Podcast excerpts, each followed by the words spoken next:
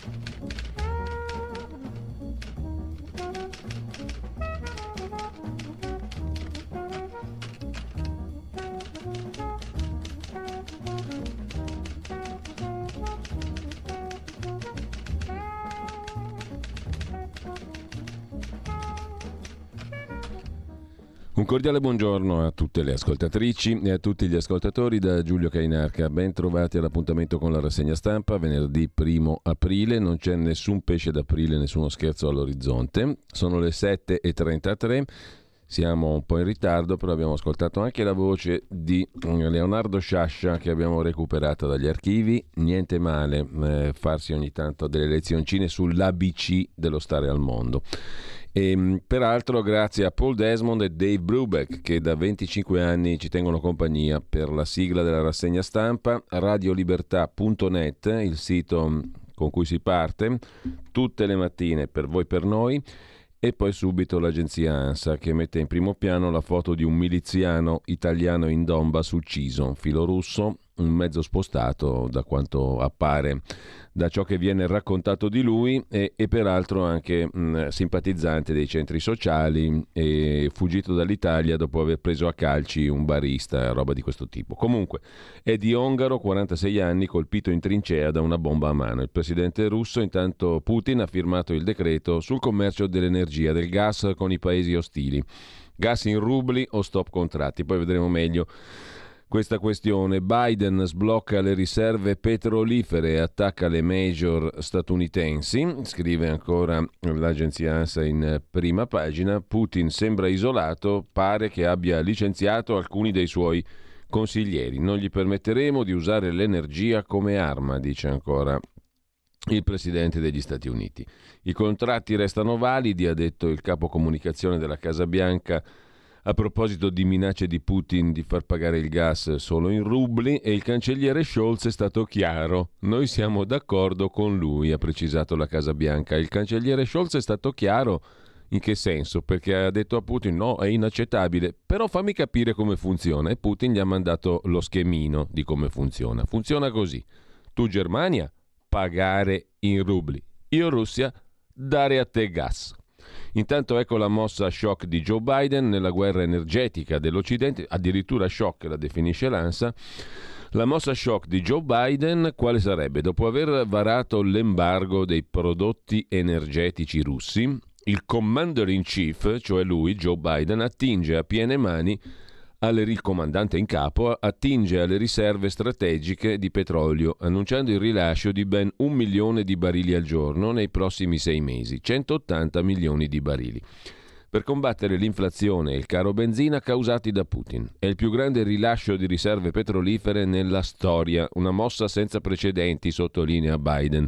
Le ulteriori forniture allevieranno le sofferenze degli americani che pagano le scelte di un dittatore e serviranno come ponte fino a fine anno. Questo per quanto riguarda gli Stati Uniti. Così Biden ha giocato d'anticipo sulla riunione dei paesi produttori di petrolio che, nonostante la sollecitazione della comunità internazionale a incrementare la produzione, si sono limitati a un graduale, modesto aumento. Insomma, Biden pensa per sé. E malissimo non fa, verrebbe da dire. Ma in ogni caso andiamo agli altri titoli di primo piano dell'agenzia ANSA di stamani. C'è anche Draghi, terzo titolo, l'Italia è stata richiesta come garante da Russia e Ucraina, dice il presidente del Consiglio italiano.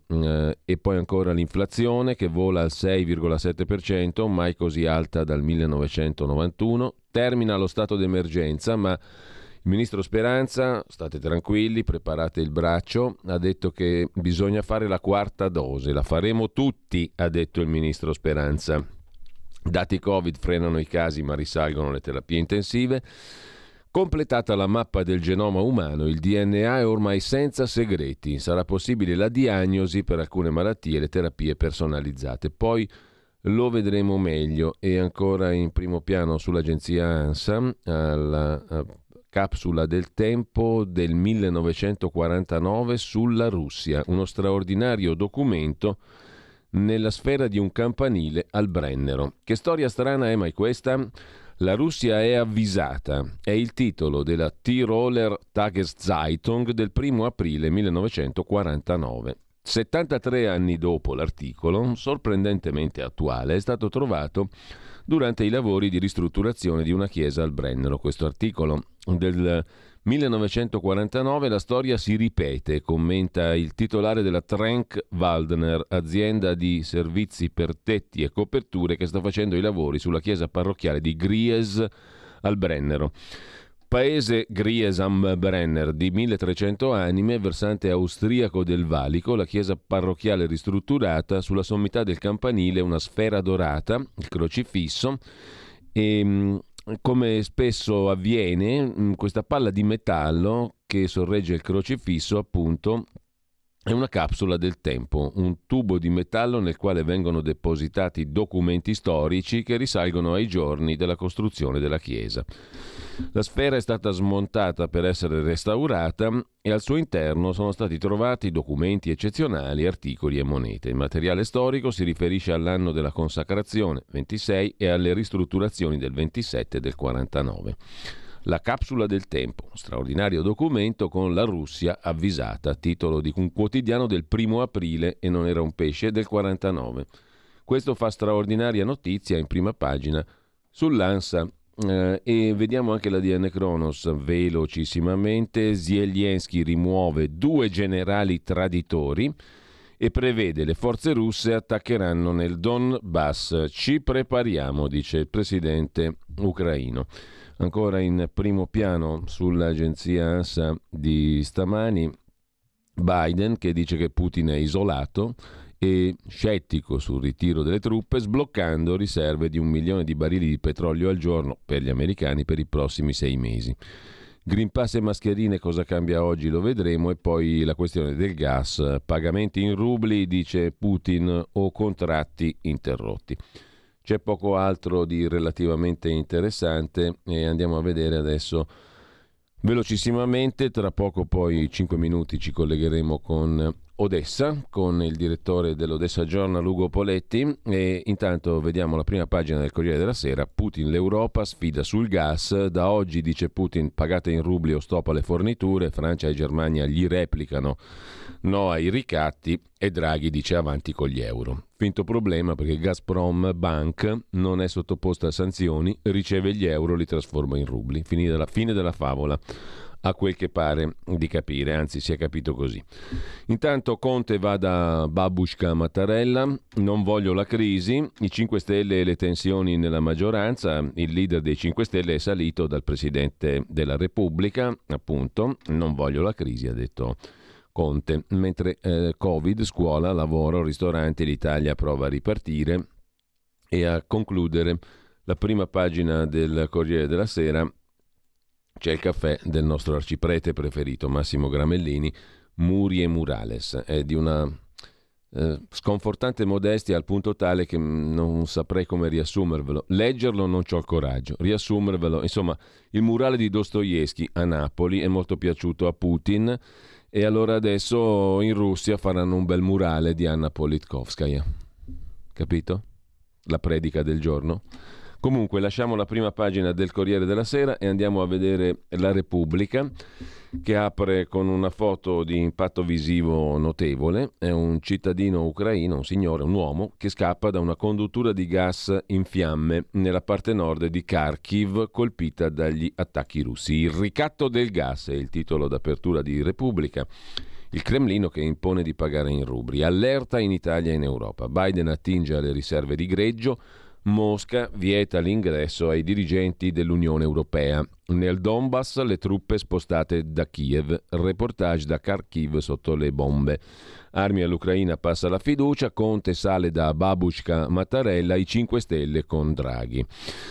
E poi c'è il ministro Speranza che appunto annunzia al popolo, urbi e torbi, fine dell'emergenza, ma servirà la quarta dose. Preparate il braccino, amiche e amici all'ascolto. Mentre sempre dalla prima pagina di Repubblica non c'è altro, ergo andiamo a vedere la prima pagina della Stampa di Torino per completare la classica Trimurti, anche se è una B-Murti, visto che Stampa e Repubblica sono una cosa sola, in mano agli agnelli Elkan. Putin alla guerra del gas e l'apertura pagata in rubli o contratti bloccati. Scholz ha fatto il duro, insomma si fa per dire, il cancelliere tedesco gli ha detto no Vladimir, non si fa così, però spiegami come funziona che sono interessato. Interessante, vero? Draghi sente Scholz appunto e rilancia sul tetto ai prezzi, andiamo avanti uniti. L'altra sfida di Mosca ha vietato l'ingresso in Russia ai leader dell'Unione Europea. E c'è un'altra foto di impatto in prima pagina sulla Stampa. Un braccio di un morto, con tanta terra, terriccio e fango di sopra che si confonde ormai con il colore della terra che gli sta intorno. Sullo sfondo alberi, un po' bruciacchiati. I dannati della terra è il titolo d'apertura della Stampa a commento della foto. Il dramma di Mariupol, un bluff, la tregua promessa. Piogge di bombe a Kharkiv e il miliziano italiano, il veneziano, ucciso in Donbass. Il marito di Elsa Fornero, il professor Mario De Aglio, si occupa dell'Europa forte, la risposta ai ricatti, scrive l'economista e editorialista della Stampa.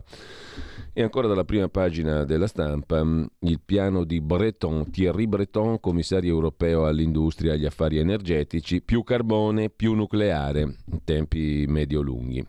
Il buongiorno di Mattia Feltri ce l'ha con Salvini, che si è tornato a occupare di cose più solite per lui, non la guerra, non Putin dopo lo schiaffo preso in Polonia, quindi il taser, quindi l'immigrazione, la flat tax, le solite cose. Mi rimane un dubbio, perché la nostra polizia può difendersi dai teppisti con il taser, scrive il figlio di Feltri, e gli ucraini non possono difendersi dai carri armati russi con qualche mitragliatrice? A meno che non si stia studiando di mandargli il lazzo, perché c'è un'altra notizia, un lazzo alla polizia urbana, tecnologico, lo staranno usando a palla, lo useranno.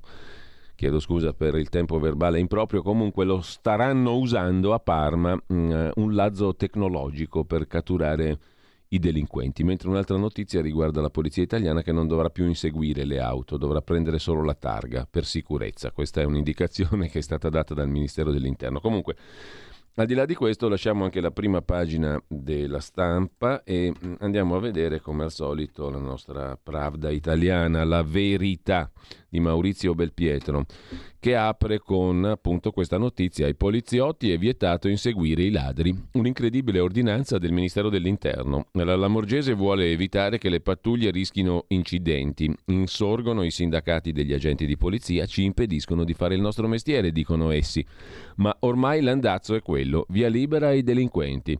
Nel Comasco sospese le ricerche di un evaso perché troppo costose, scrive Alessandro Darold. Con un inaspettato regalo di Pasqua ai delinquenti motorizzati, il ministro dell'Interno Lamorgese ha messo in gabbia le pantere. Fuori di metafora, una circolare compartimento Polizia Stradale Lombardia consiglia fortemente alle pattuglie, in caso di veicoli che non rispettino l'alt, di astenersi dal fare quello che ci si immagina, cioè lanciarsi all'inseguimento. No! Bisognerà annotare la targa, modello del veicolo, direzione di marcia, eccetera, eccetera, e segnalarlo ai colleghi. Il tutto accompagnato da un elenco di rischi connessi agli inseguimenti. Un'altra picconata alla sicurezza dei cittadini, scrive scrive La Verità in apertura. E poi il direttore Belpietro, il balletto sul rublo, le sanzioni non ce la raccontano giusta, scrive Belpietro, poi vedremo cosa vuol dire e come argomenta il titolo il direttore della Verità.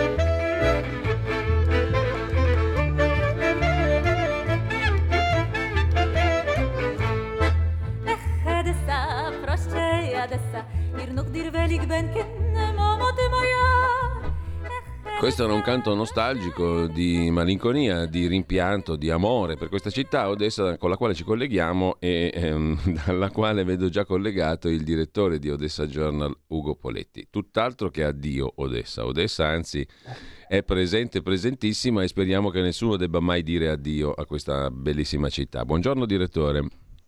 Buongiorno, sono d'accordo, non è un addio ma è un arrivederci. Questa è una canzone d'amore peraltro, no? È una canzone d'amore, quindi la prendiamo in questo modo come un segno dell'amore per questa bella città e anche dell'amore per la vita che deve comunque permanere anche in tempi di guerra, mi sembra, no? Ovvio questo, però le ovvietà ogni tanto va bene anche ricordarsele, diciamo così. Direttore, come stai? Abbiamo letto che Odessa rischia qualcosa, abbiamo sentito venti di guerra più forti, sono veri? Spirano veramente? Sì. Ma c'è un sussulto di tensione, di allarmi, ieri tutta la giornata li abbiamo visti e la spiegazione è che sta girando una notizia, da ieri notizia molto inquietante, che la flotta del Mar Nero, la Sebastopoli, hanno ripristinato i rifornimenti di missili balistici Kalibr, che sono una delle, diciamo, delle armi più usate dai russi. Sapevamo che avevano finiti perché gli europeani erano un'offensiva di 2 settimane, quindi avevano iniziato anche loro a diradare gli attacchi e adesso invece sono ritornati, sono utilizzati per bombardare, per in gergo militare ammorbidire le difese in caso di attacco. Quindi ritorna, diciamo, la preoccupazione che vengano utilizzati, però è tutto collegato poi a dove vogliono colpire, dove vogliono attaccare. È chiaro che i russi non stanno mollando, però allo stesso tempo stanno riorganizzandosi su alcuni punti ben precisi. Per ora Odessa nei loro piani, così hanno detto ufficialmente, ma sai, non è che ci raccontano tutto, quindi siamo con la guardia alta. Quindi tu come la vedi? Ma la vedo che rimango, almeno mi aggrappo a quello che è la realtà sul campo. La realtà sul campo è che la minaccia da terra si è allontanata, a meno che qualcuno potrebbe dire sì, si è allontanata, ma per quanto? Magari si stanno riorganizzando per tornare all'attacco. È possibile, anzi i russi hanno dimostrato in un'altra città vicino a Kiev, dove avevano il piano di sfondare, e pare che abbiano attaccato 11 volte sono stati respinti, perché tendono a essere molto fissi, si fissano sui loro piani, però se in un punto non passano, continuare a combattere contro un punto significa sacrificarsi. A parte questa loro ostinazione, stiamo a vedere. Per ora noi abbiamo ricominciato a vivere un pochino meglio, abbiamo rinnalzato i tempi del coprifuoco, si può stare fuori fino a poco prima delle 9 e quindi la città si sta un po' risvegliando, speriamo che continui così. Direttore, a tuo giudizio, sulla base degli elementi concreti dei quali disponi, si finisce per la parata del 9 maggio in Piazza Rossa questa guerra o no? O all'aria di durare di più? E la speranza di tutti è anche tutti, diciamo, io per primo Amo questa idea, ma perché sappiamo anche che quello è un giorno molto importante, un giorno in cui la leadership russa ha il bisogno di mostrarsi vincente agli occhi del popolo, e una parata militare ha questo scopo. Arrivare con quella che non è una vittoria ma una sconfitta, almeno sul campo, è pesante, perché puoi inventare quello che ti pare, ma un'operazione speciale per un popolo che ti aspettava a braccia aperte, così dicono loro, e dovevi semplicemente rimuovere, come un chirurgo rimuove una ciste, un governo, un governo nazista secondo loro, e dopo 2 mesi non ci sono ancora riusciti, ecco, quella sarebbe tutt'altro che una vittoria. Quindi io credo che tutto fa pensare che prima della parata arrivino con uno straccio di risultato, un coniglio almeno nel carniere, però queste sono tutte supposizioni. L'altra ipotesi, quella più devastante, sarebbe una guerra d'autrito che dura per mesi, uno scenario stile Jugoslavia, quindi un paese che continua a distruggersi e a mietere vittime da entrambe le parti. Direttore, oggi il Corriere della Sera con Marta Serafini si occupa di Odessa e ricorda quando Kandinsky bambino imparò a disegnare proprio nel porto di Odessa. Adesso invece nel porto conviene non andarci e neanche in spiaggia perché è pieno di mine per difendersi, anche se questo sarebbe un segreto. Non proprio, perché sono andato in spiaggia, sono andato sul lungomare. Allora, nella verità, le spiagge minate sono quelle fuori dalla città di Odessa. Perché? Perché di fronte a Odessa hanno messo i cosiddetti frangiflutti, ce li abbiamo anche noi, sono quelle strisce in Adriatico, sono delle strisce di scogli, diciamo, che sono stati posti lì artificialmente per evitare che le maree si portino via gli stabilimenti balneari. Li hanno fatti anche qua, sono dei muretti sott'acqua, ecco, quelli impediscono ai mezzi di sbarco di avvicinarsi, quindi non hanno avuto bisogno di minare le spiagge proprio lungo Odessa. Nella città la gente si accalca sul lungomare quando c'è una bella giornata di sole, è già successo il weekend scorso. Fuori sì, ci sono mine, fuori 2 persone incaute con la macchina sono saltate su una mina, una ragazza è morta e un'altra persona è rimasta senza una gamba. Quindi questa cosa la devo leggermente correggere, però certamente lo scenario è inquietante. L'indomani di una pace dovranno ripulire quelle parti di spiagge in cui ci sono queste mine. Direttore, abbiamo accennato ieri ad alcuni degli argomenti della nostra conversazione di oggi e magari anche future, e su una mi soffermo perché ci induce a farlo anche la rassegna stampa di stamani. Si discute molto della questione del gas, pagato in rubli, pagato in euro, a Gazprom Banca, eccetera, eccetera. Dal punto di vista ucraino e dal tuo punto di vista, dall'osservatorio in cui sei tu, in Ucraina, Odessa, che contorni ha questa vicenda del gas e quali sono gli interessi diretti dell'Ucraina nella partita del gas e dell'energia? Ma gli interessi diretti dell'Ucraina nella partita del gas sono quelli di un paese che innanzitutto, esattamente come l'Europa, è dipendente dal gas, nel senso che l'Ucraina non ha ancora sviluppato delle perforazioni sue, non ha trovato dei giacimenti per rendersi autonoma, per cui c'è questa cosa paradossale per la quale anche negli anni scorsi la contesa con la Russia era la contesa con un nemico, anche se non dichiarato, perché ufficialmente il Donbass era diciamo, governata da milizie locali autonomiste, e quindi in questa contesa col nemico in ogni caso l'Ucraina aveva bisogno del gas del nemico, cioè l'Ucraina ha bisogno di questo gas non solo per scaldarsi ma anche per la produzione di fertilizzanti, come la Germania, praticamente, come tutti, come noi, come l'Italia. Quindi l'Ucraina è quasi non solo c'ha la duplice dipendenza rispetto alla Germania, perché fino a ieri dall'Ucraina passava anche una parte cospicua del gas che arriva in Europa, quindi non solo l'Ucraina si riferisce di gas dalla Russia, ma anche guadagna un sacco di soldi dal passaggio, perché comunque, nonostante lo stato di guerra, il passaggio del gas consente delle entrate molto importanti a cui il paese non ha mai voluto rinunciare. Quindi l'Ucraina ha fatto una battaglia strenua che ha perso, purtroppo, perché si è opposta al famoso Nord Stream 2, perché il raddoppio delle forniture di gas alla Germania attraverso questo secondo condotto che passa dal Baltico renderebbe inutile il passaggio di gas dall'Ucraina. Quello di Schröder, per capirci, il Nord Stream 2 è quello di Gerhard Schröder, giusto? Sì, allora ce ne sono due, entrambi sono di Gerhard Schröder, perché già Gerhard Schröder divenne presidente del consorzio che fece il Nord Stream 1. Cioè questo grosso condotto che è la più grossa fonte di approvvigionamento della Germania. Ma poiché la Germania ha bisogno ancora più di energia e dalla Germania poi l'energia loro possono distribuirla al resto d'Europa, ne hanno costruito un secondo. Quel secondo, tutti hanno fatto i calcoli e hanno detto, ma se funziona anche questo secondo, alla fine i russi possono chiudere il rubinetto che passa dall'Ucraina, quindi dando il colpo di grazia al paese o utilizzando questo strumento per ricatto. Gli ucraini se ne sono accorti subito, hanno urlato, però... La loro rabbia non è riuscita a smuovere quello che è l'interesse nazionale tedesco. I tedeschi fino all'inizio della guerra su questo punto hanno detto scusate tanto, noi abbiamo bisogno di gas, questo ci conviene, ci è comodo, dimostrando che i paesi sotto sono egoisti, forse questo fa parte della loro prerogativa. Quindi attualmente l'Ucraina sul gas sta ancora introitando le cifre di cui parlavi?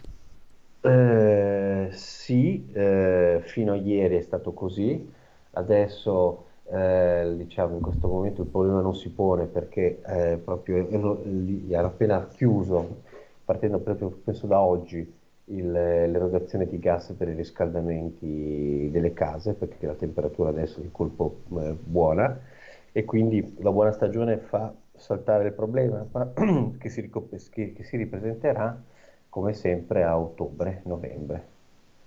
E lì vedremo cosa succederà. Ecco, se anche la guerra dovesse finire e non si protraesse lo scenario invece alla Jugoslava di cui dicevi tu prima, che cosa prevedi che succederà da questo punto di vista in autunno per le forniture energetiche? Partiamo dall'Ucraina, ma la sorte è anche la nostra sostanzialmente, è simile. Ma qui si apre uno scenario di incertezza, perché in un mondo ideale in cui c'è la pace si ritorna a rifornirsi dai russi, a pagare il gas quello che va pagato, perché non dimentichiamo che comunque è quello più vicino, è quello a miglior mercato.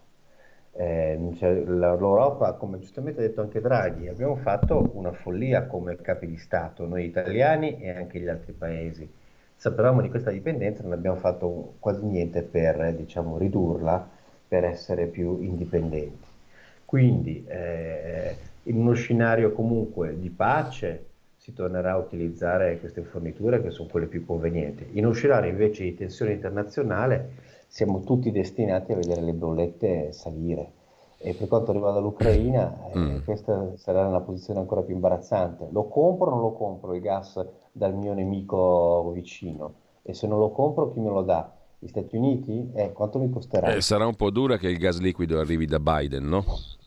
Ci sono altre fonti, noi abbiamo, poi ci sono, lì è tutto un rigiocarsi la catena logistica, per esempio dal Kazakistan, farlo venire da lì, che sarebbe la strada più interessante, sono i giacimenti più ricchi in questo momento e quelli più interessanti, ma devi costruire dei condotti, devi riprogrammare i rifornimenti. L'Italia per esempio aveva già fatto con grandissima fatica la costruzione del TAP che attraverso l'Adriatico è una fonte alternativa, ma infatti stanno già pensando di raddoppiare questo tipo di fornitura.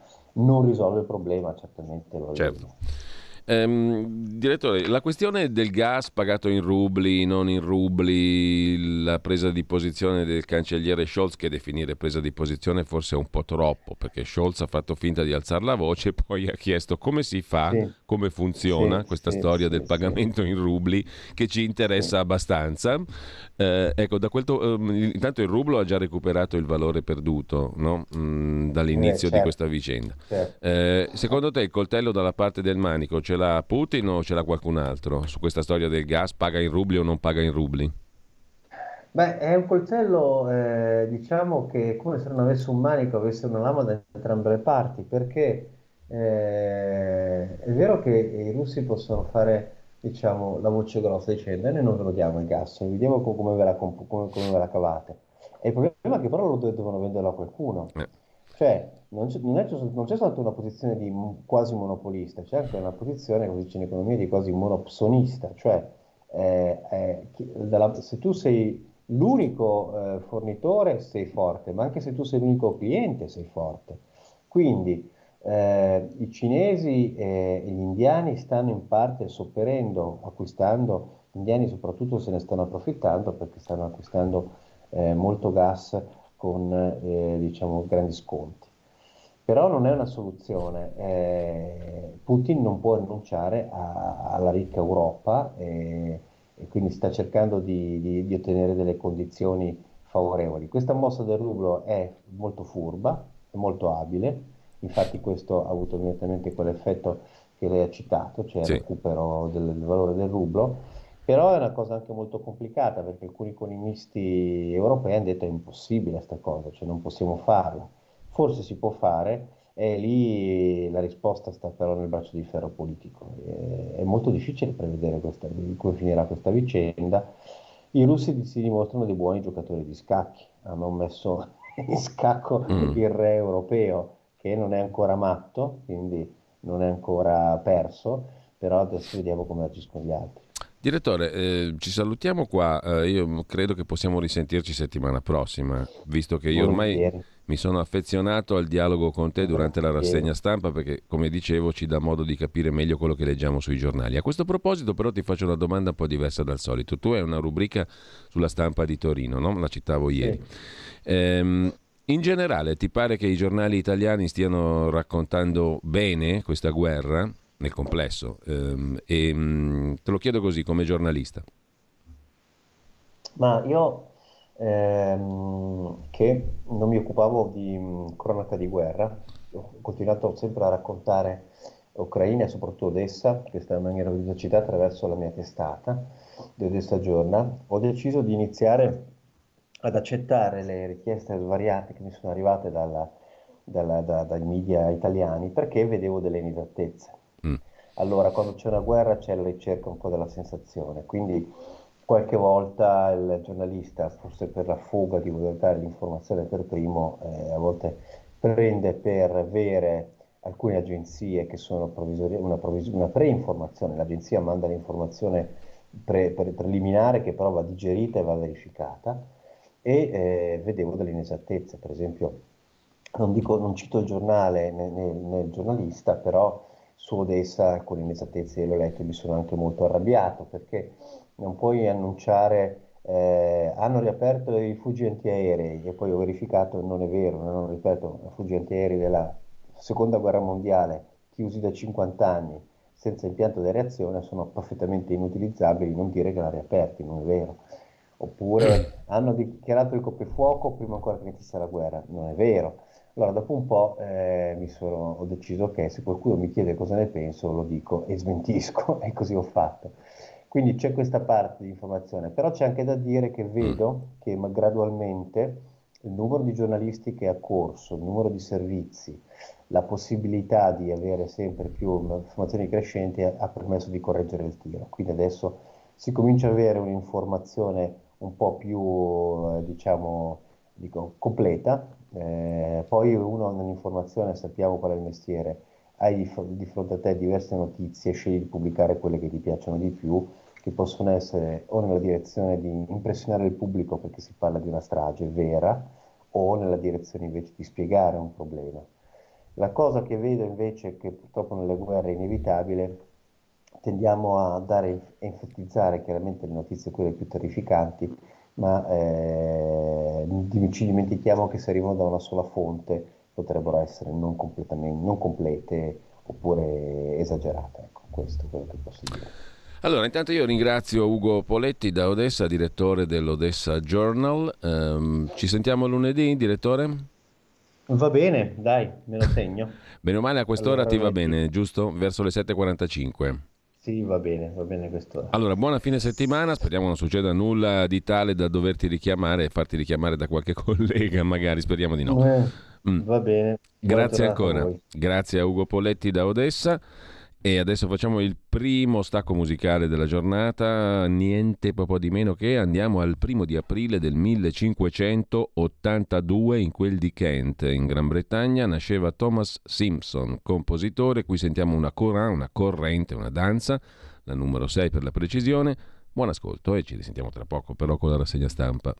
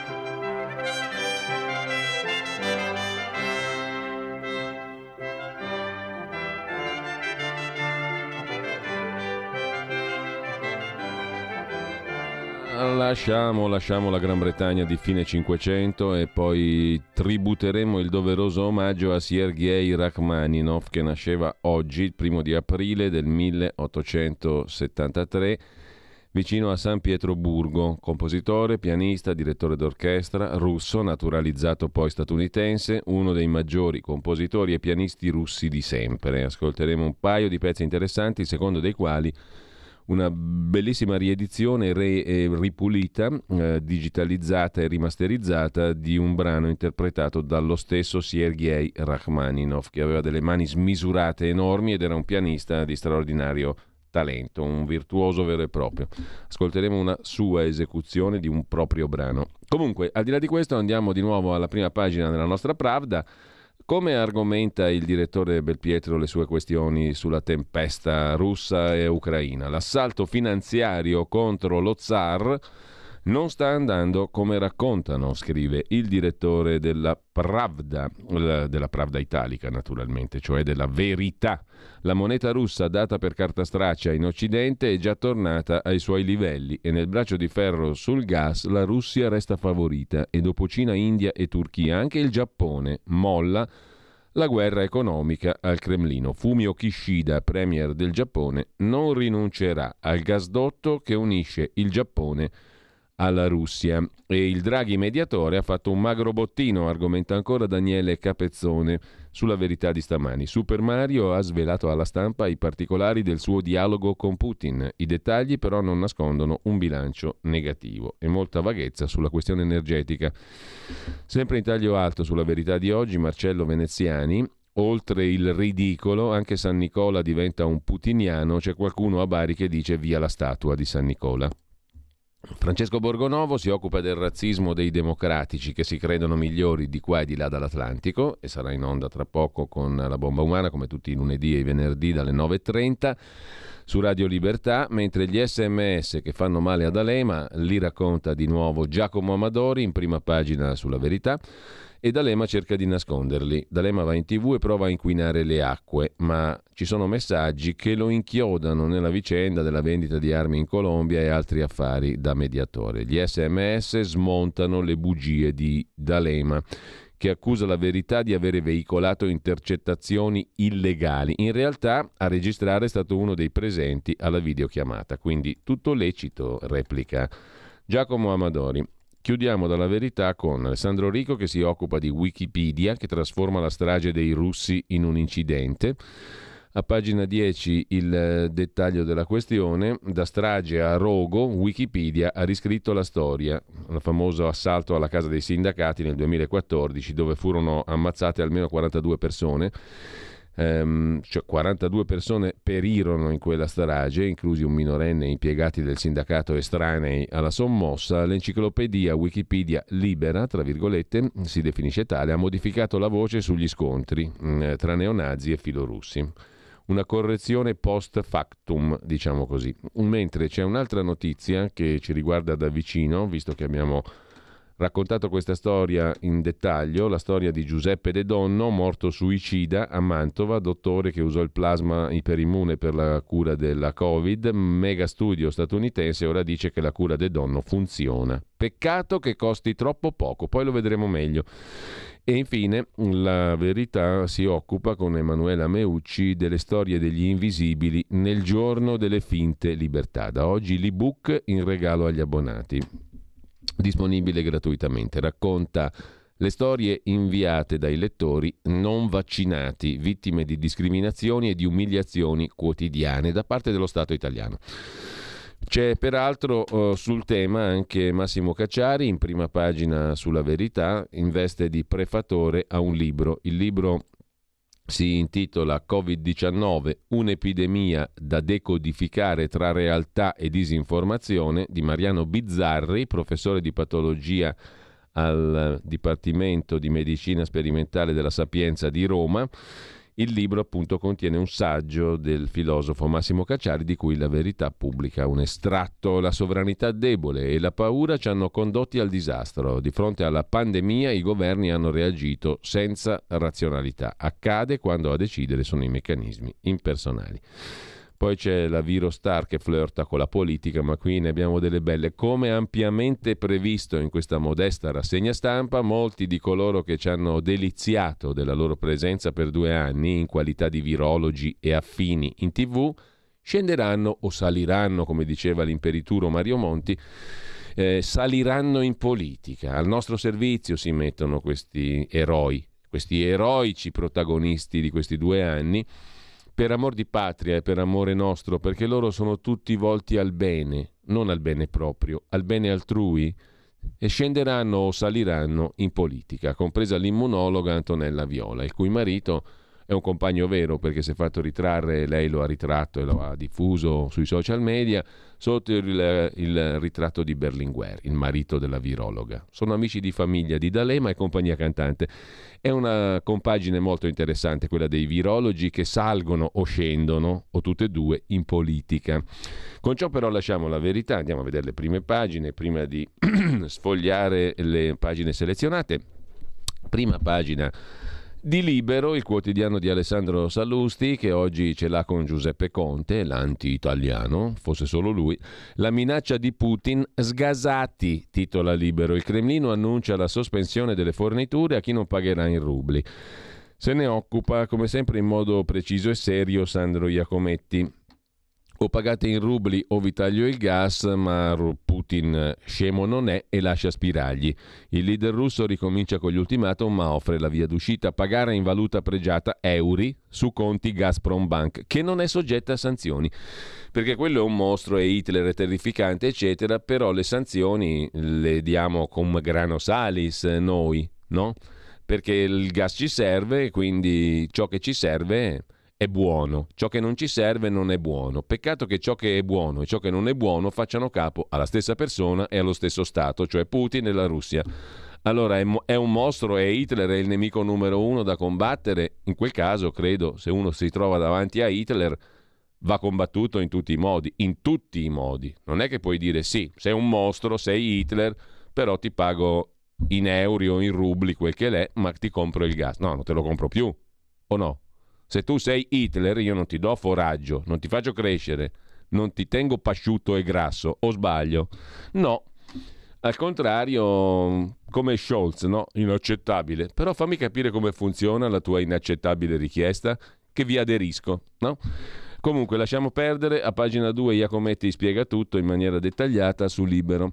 Intanto, sempre da Libero, la RAI insabbia lo scandalo di Sigfrido, bellissimo nome, Ranucci. L'indagine interna, il conduttore di Report che riparte. Trattamento di favore per il campione delle inchieste faziose, scrive Francesco Specchia.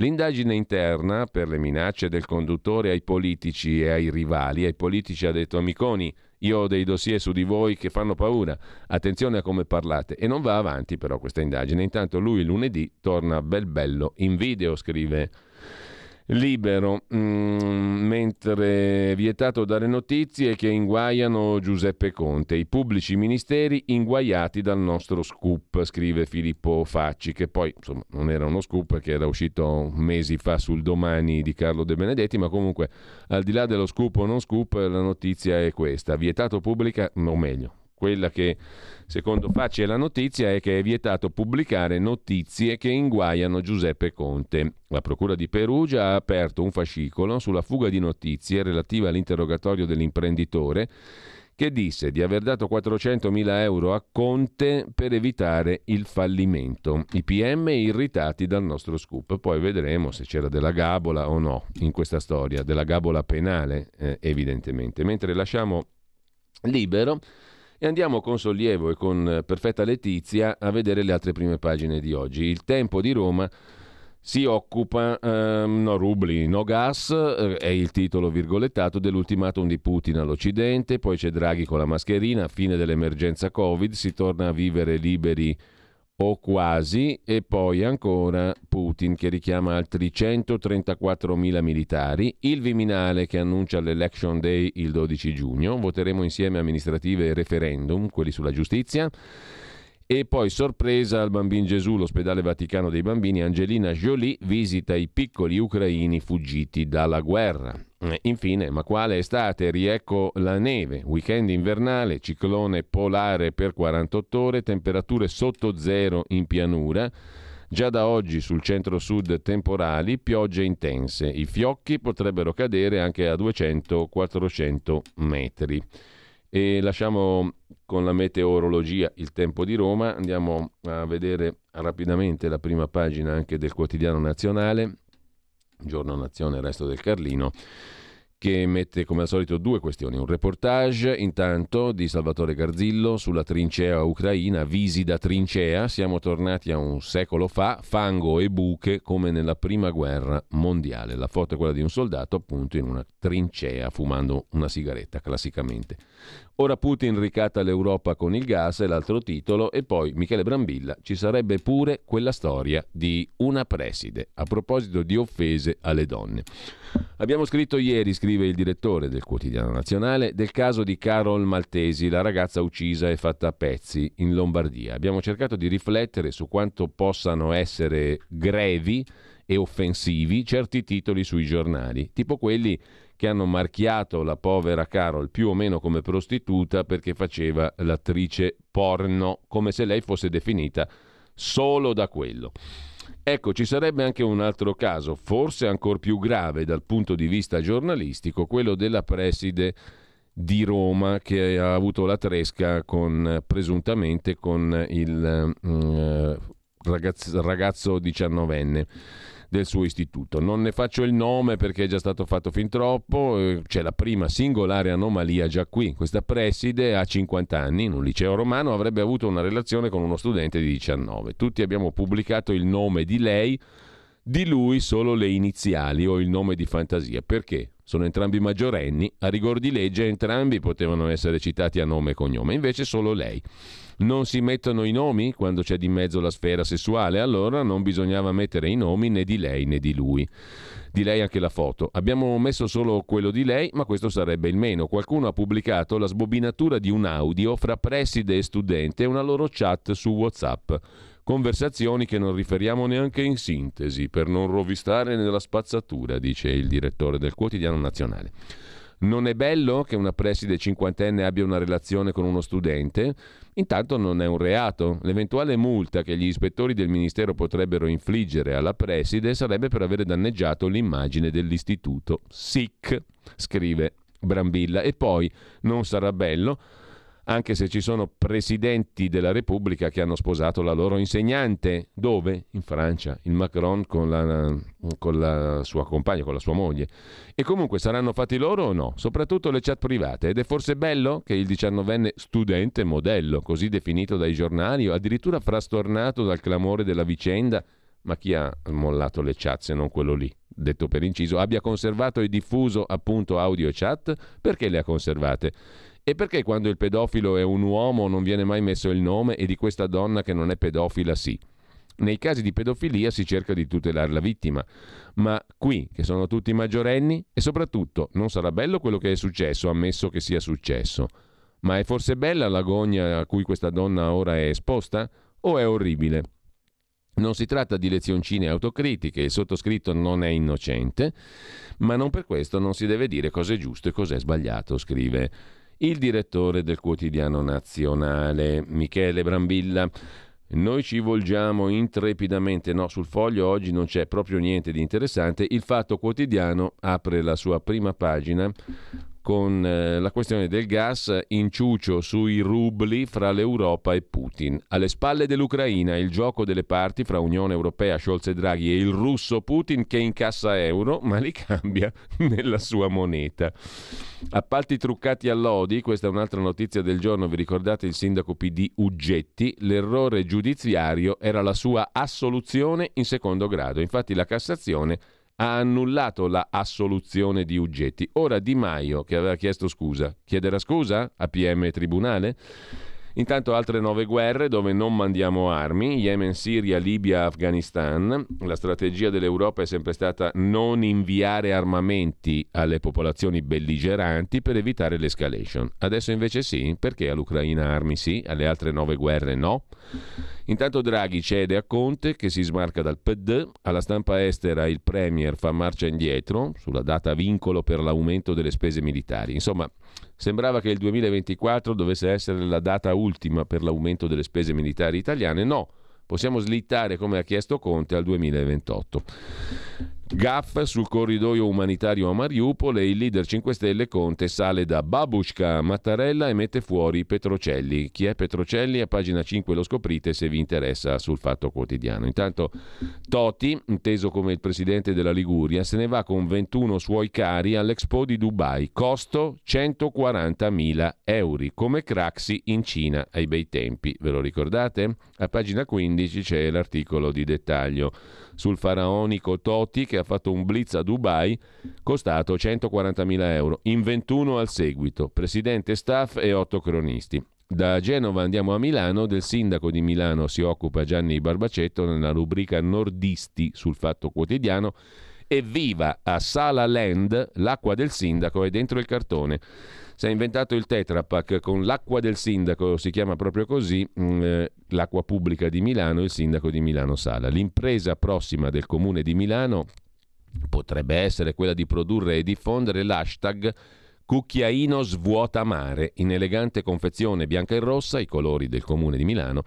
Con spazio per lo sponsor, il pratico utensile potrà essere distribuito in città, a ciò che i milanesi possano portarselo appresso nei weekend al mare in Liguria, usarlo in spiaggia dopo la lettura di qualche pagina del romanzo preferito. Sarebbe, quanto a insensatezza, la degna continuazione dell'impresa dell'acqua del sindaco, presentata dall'assessore all'ambiente del Comune di Milano Elena Grandi e dal presidente di Metropolitane Milanesi che gestisce l'acqua di Milano Simone Dragone. I due hanno annunciato che il Comune di Milano ha avviato l'operazione di inscatolare l'acqua del rubinetto che già arriva nelle case di tutti i milanesi, non in antiecologiche bottiglie di plastica, ma in brick di cartone poliaccoppiato con il marchio L'acqua del sindaco, che deve essere parso agli ideatori una trovata spiritosa. Ora, se l'acqua arriva in tutte le case e uffici di Milano e anche nelle vedovelle, 650 ce ne sono ancora a Milano, le fontanelle pubbliche, 53 casette dell'acqua, che senso ha confezionarla e inscatolarla? Il senso del ridicolo è riservato alle persone intelligenti, ma qui deve essere sfuggito anche il quattrino. Per realizzare l'operazione dell'acqua del sindaco, l'amministrazione ha speso 1 milione di euro per comprare una macchina per il riempimento di cartone poliaccoppiato.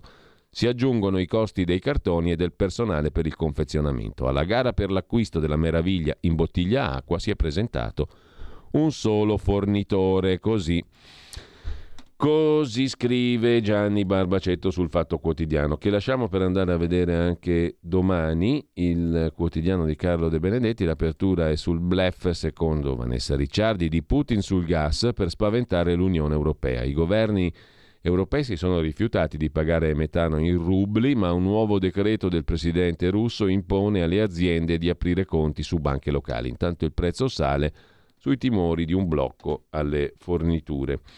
Vi segnalo una curiosità in tema di complotti, come raccontava Umberto Eco, che ogni tanto mandiamo in onda. Sulla questione dei complotti c'è una storia interessante a riguardo dei gesuiti, la lezione dei gesuiti del 600 sulla costruzione dei deepfake. La tecnologia per produrre video fasulli, i deepfake, è nuova, ma l'idea alla base della pratica è antica. E la vicenda è quella dei Monita Privata Societatis Jesu, i precetti privati della Compagnia di Gesù, un libretto pubblicato anonimo nel 1614 in lingua latina in Polonia, dove veniva narrato il presunto complotto dei gesuiti.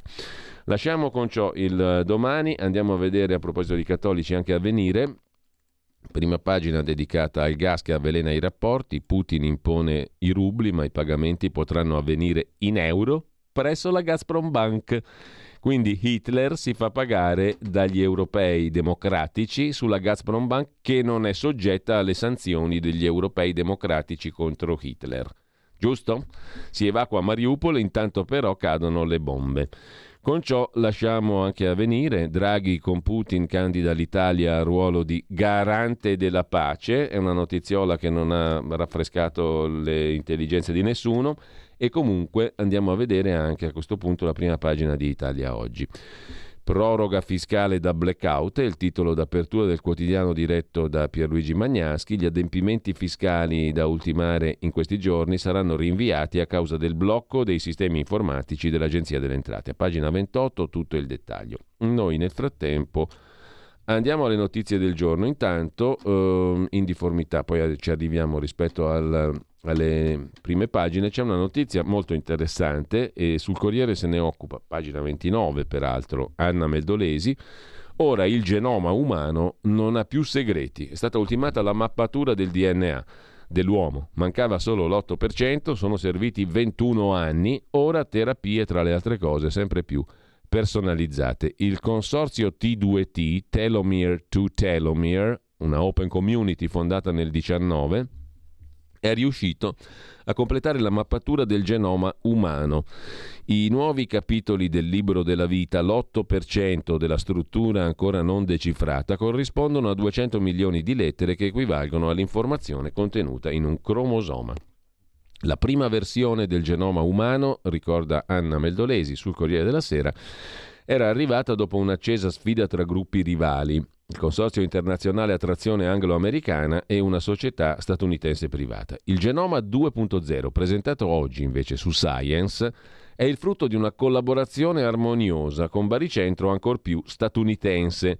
Tra un exploit e l'altro sono passati 21 anni, un'era geologica per chi si occupa di tecnologie.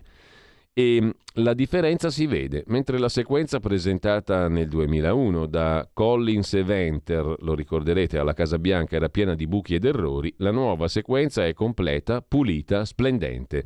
Il nuovo volto della genomica ad alta fedeltà è quello sorridente di Karin Miga, che si definisce biologa del DNA satellite, una specialista delle sequenze più ostiche, ripetitive da sembrare uguali, difficili da assemblare.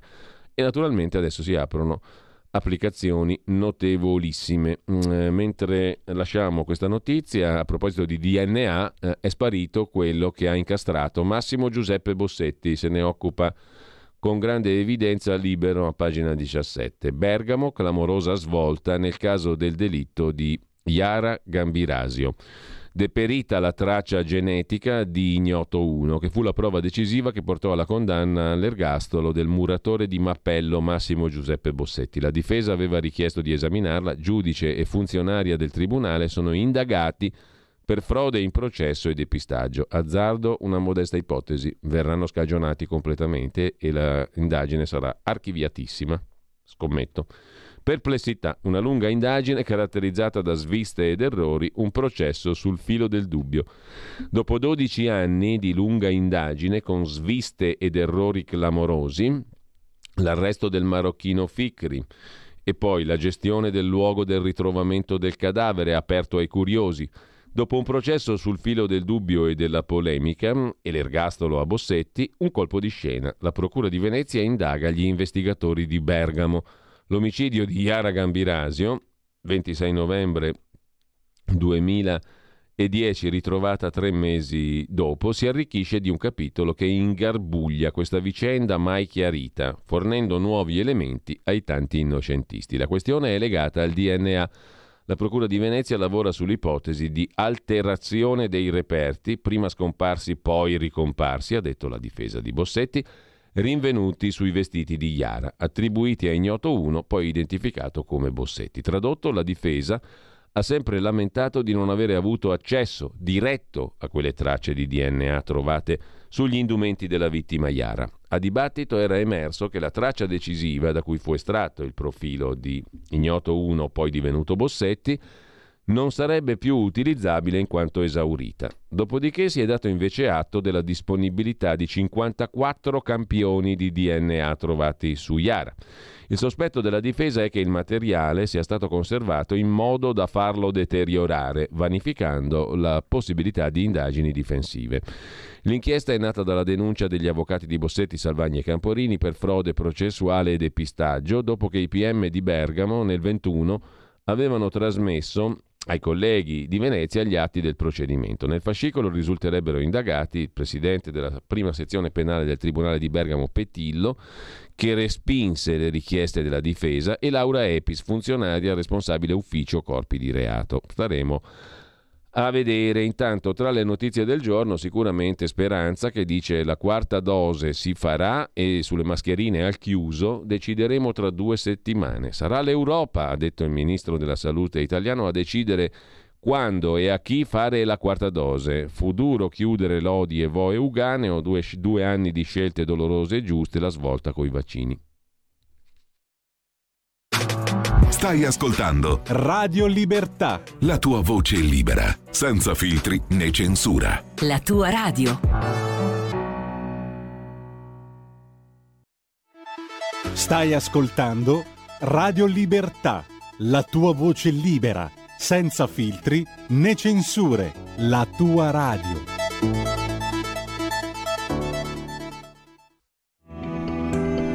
Il meteo.it presenta le previsioni del giorno. Insiste una circolazione depressionaria sull'Italia. Nel corso della giornata il tempo sarà ancora piuttosto dinamico da nord a sud. Al mattino precipitazioni frequenti un po' su tutto il territorio nazionale, alternate a qualche pausa più asciutta. Fenomeni soprattutto al nord-est, sulla Sardegna e sulle regioni tirreniche, localmente anche di moderata intensità. Nel pomeriggio altre piogge colpiranno il nord, specie le aree orientali, nonché le 2 isole maggiori e il medio-basso Tirreno, meglio sui restanti settori ma comunque in un contesto di instabilità. Le previsioni di Il Meteo.it tornano più tardi. Una buona giornata da Lorenzo Tedici. Avete ascoltato le previsioni del giorno. Eccoci di nuovo qua. Allora, la mattinata come prosegue con Francesco Borgonovo e i suoi eventuali ospiti alle 9.30, la bomba umana fino alle 10.30, alle 10.35 una nuova puntata di Oltre la pagina con Pierluigi Pellegrin. Anche stamani il menù è molto interessante. Alle 10.40 Francesco Bonazzi della Verità sui comunisti che non perdono il vizio di sovietizzare, ovvero la rossa Emilia rossa. Per quello che può valere questo colore oggi, ma comunque sono già in rampa di lancio le patenti del buon cittadino, a metà strada fra il credito sociale alla cinese e Squid Game. A Bologna il sindaco Matteo Lepore ha annunciato la creazione dello Smart Citizen Wallet, cioè il portafoglio del cittadino intelligente, virtuoso. Si tratta di valutare i corretti comportamenti del cittadino per la raccolta differenziata, l'uso dei mezzi pubblici, le multe, la card della cultura e compagnia bella. A Fidenza, Parma, si è andati oltre. Le famiglie hanno una carta da 50 punti 10 li perdi se fai la grigliata sul balcone, 25 se litighi coi vicini, 20 per una bicicletta parcheggiata sul pianerottolo e via dicendo. Se arrivi a 0 punti, perdi il diritto di alloggio nella casa pubblica. In compenso puoi ottenere punti se eviti sanzioni e via dicendo. Se ne parla appunto alle 10.40. A seguire Carlo Panella, giornalista, saggista, alle 11.05, il fallimento degli Stati Uniti d'Europa, e poi ancora, parola di scrittore, alle 11.35, Ippolito Edmondo Ferrario, che ci parlerà di un libro edito dalla Fratelli Frilli Editore. Allora, questo fino alle ore 12, dopodiché scatta Stai Karma con Malika Zambelli, che dovrebbe essere in collegamento con noi. Buongiorno Malika. Buongiorno, ciao Giulio. Allora, che succede alle ore 12 qui su Radio Libertà?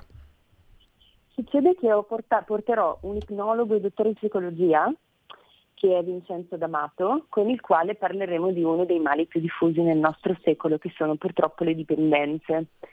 Diciamo che siamo un po' tutti dipendenti, no, da qualcosa, in qualche modo. Anche solo il telefonino, se ci pensiamo oggi, è diventato un po' una dipendenza. Io sono dipendente da Radio Libertà. Esatto, poi dopo ti spieghiamo come uscirne, Giulio. Non credo. non è possibile, dici? Non voglio. È pesce d'aprile questo. No, scherzavo, io sono dipendente in senso tecnico. Sono un dipendente. Sì. Chiaro.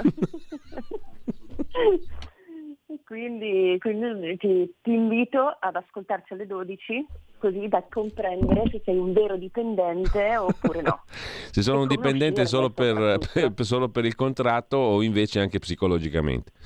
Va bene. Allora Malika, io sto scherzando come sempre naturalmente, ma ti ringrazio. Allora, appuntamento alle 12. Il tema è veramente coinvolgente, perché di dipendenze viviamo tutti, adesso al di là della burla. Siamo tutti fatti di dipendenze varie, nelle nostre vite quotidiane si intrecciano dipendenze di varia natura. Trovare uno che sia veramente indipendente dalle condizionamenti, dalle pulsioni, da tutto il resto è impossibile, credo anche disumano alla fin fine, no? Ma infatti l'indipendenza totale diciamo che non esiste, no? Se ci pensiamo, il bambino quando nasce, quindi noi siamo esseri che nascono dipendenti, siamo dipendenti dalla madre totalmente quando nasciamo, no? I nostri bisogni devono essere soddisfatti da una figura, che è appunto quella della madre. Poi però in teoria con la crescita... Ecco, lì magari si aprirebbe Malika un dibattito interessante sulla dipendenza totale, giustamente da un punto di vista materiale, ma probabilmente una indipendenza psicologica altrettanto totale e assoluta. Vive nel suo mondo il bambino? No, non lo so, è una stupidaggine. Vive nel suo mondo, ma è comunque un essere dipendente che per soddisfare i propri bisogni, per rimanere in vita, ha bisogno della madre, no? Però poi nella fase di crescita adolescenziale si crea poi un distacco, che dovrebbe essere quel distacco sano, che ci porta ad una sorta di indipendenza. Però poi di fatto noi siamo esseri dipendenti, quindi abbiamo sempre comunque delle dipendenze che, se sono tra virgolette gestibili e sane, va bene. Il problema è quando sfociano poi in vere e proprie patologie, come nel caso delle dipendenze da sostanze, oppure la dipendenza affettiva. C'è un altro male diffusissimo tra le donne. Allora, appuntamento alle 12. Grazie, alle 12. Grazie mille a Malika Zambelli. A più tardi. Grazie a te, Giulia. E adesso Sergei Rachmaninov nasce oggi, 1 aprile 1873. Concerto per pianoforte orchestra numero 2, secondo movimento, l'adagio sostenuto, lo riconoscerete senza dubbiamente.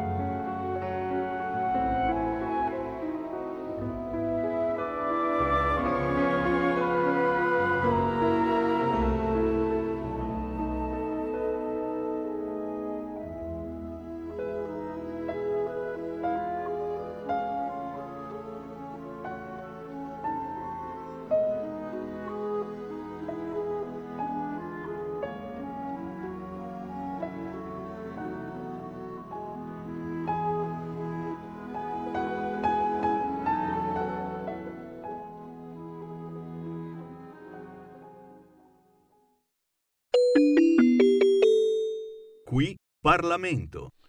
E do il benvenuto e il buongiorno per la nostra rubrica in collaborazione con il gruppo della Lega alla Camera, dopo aver fatto gli auguri di nuovo al grandioso Sergei Rachmaninov, di cui abbiamo ascoltato il concerto numero 2 per pianoforte e orchestra con Valentina Lisitsa, ucraina, al pianoforte, e con la London Symphony Orchestra, un russo che è stato naturalizzato statunitense, un meraviglioso incrocio di storie del Novecento, quel secolo che bene o male mi sa che cominciamo a rimpiangere per moltissimi aspetti. Intanto, fatta la tara alle mie scempiaggini, do il benvenuto e il buongiorno al deputato bergamasco, storico esponente della Lega, adesso si incazzerà per questo aggettivo, Daniele Belotti, componente della Commissione Cultura della Camera. Buongiorno Daniele, grazie per essere qua. Buongiorno a te e a tutti gli ascoltatori. No, non mi incazzo per lo storico, anche se fa vedere che c'è qualche cappello bianco.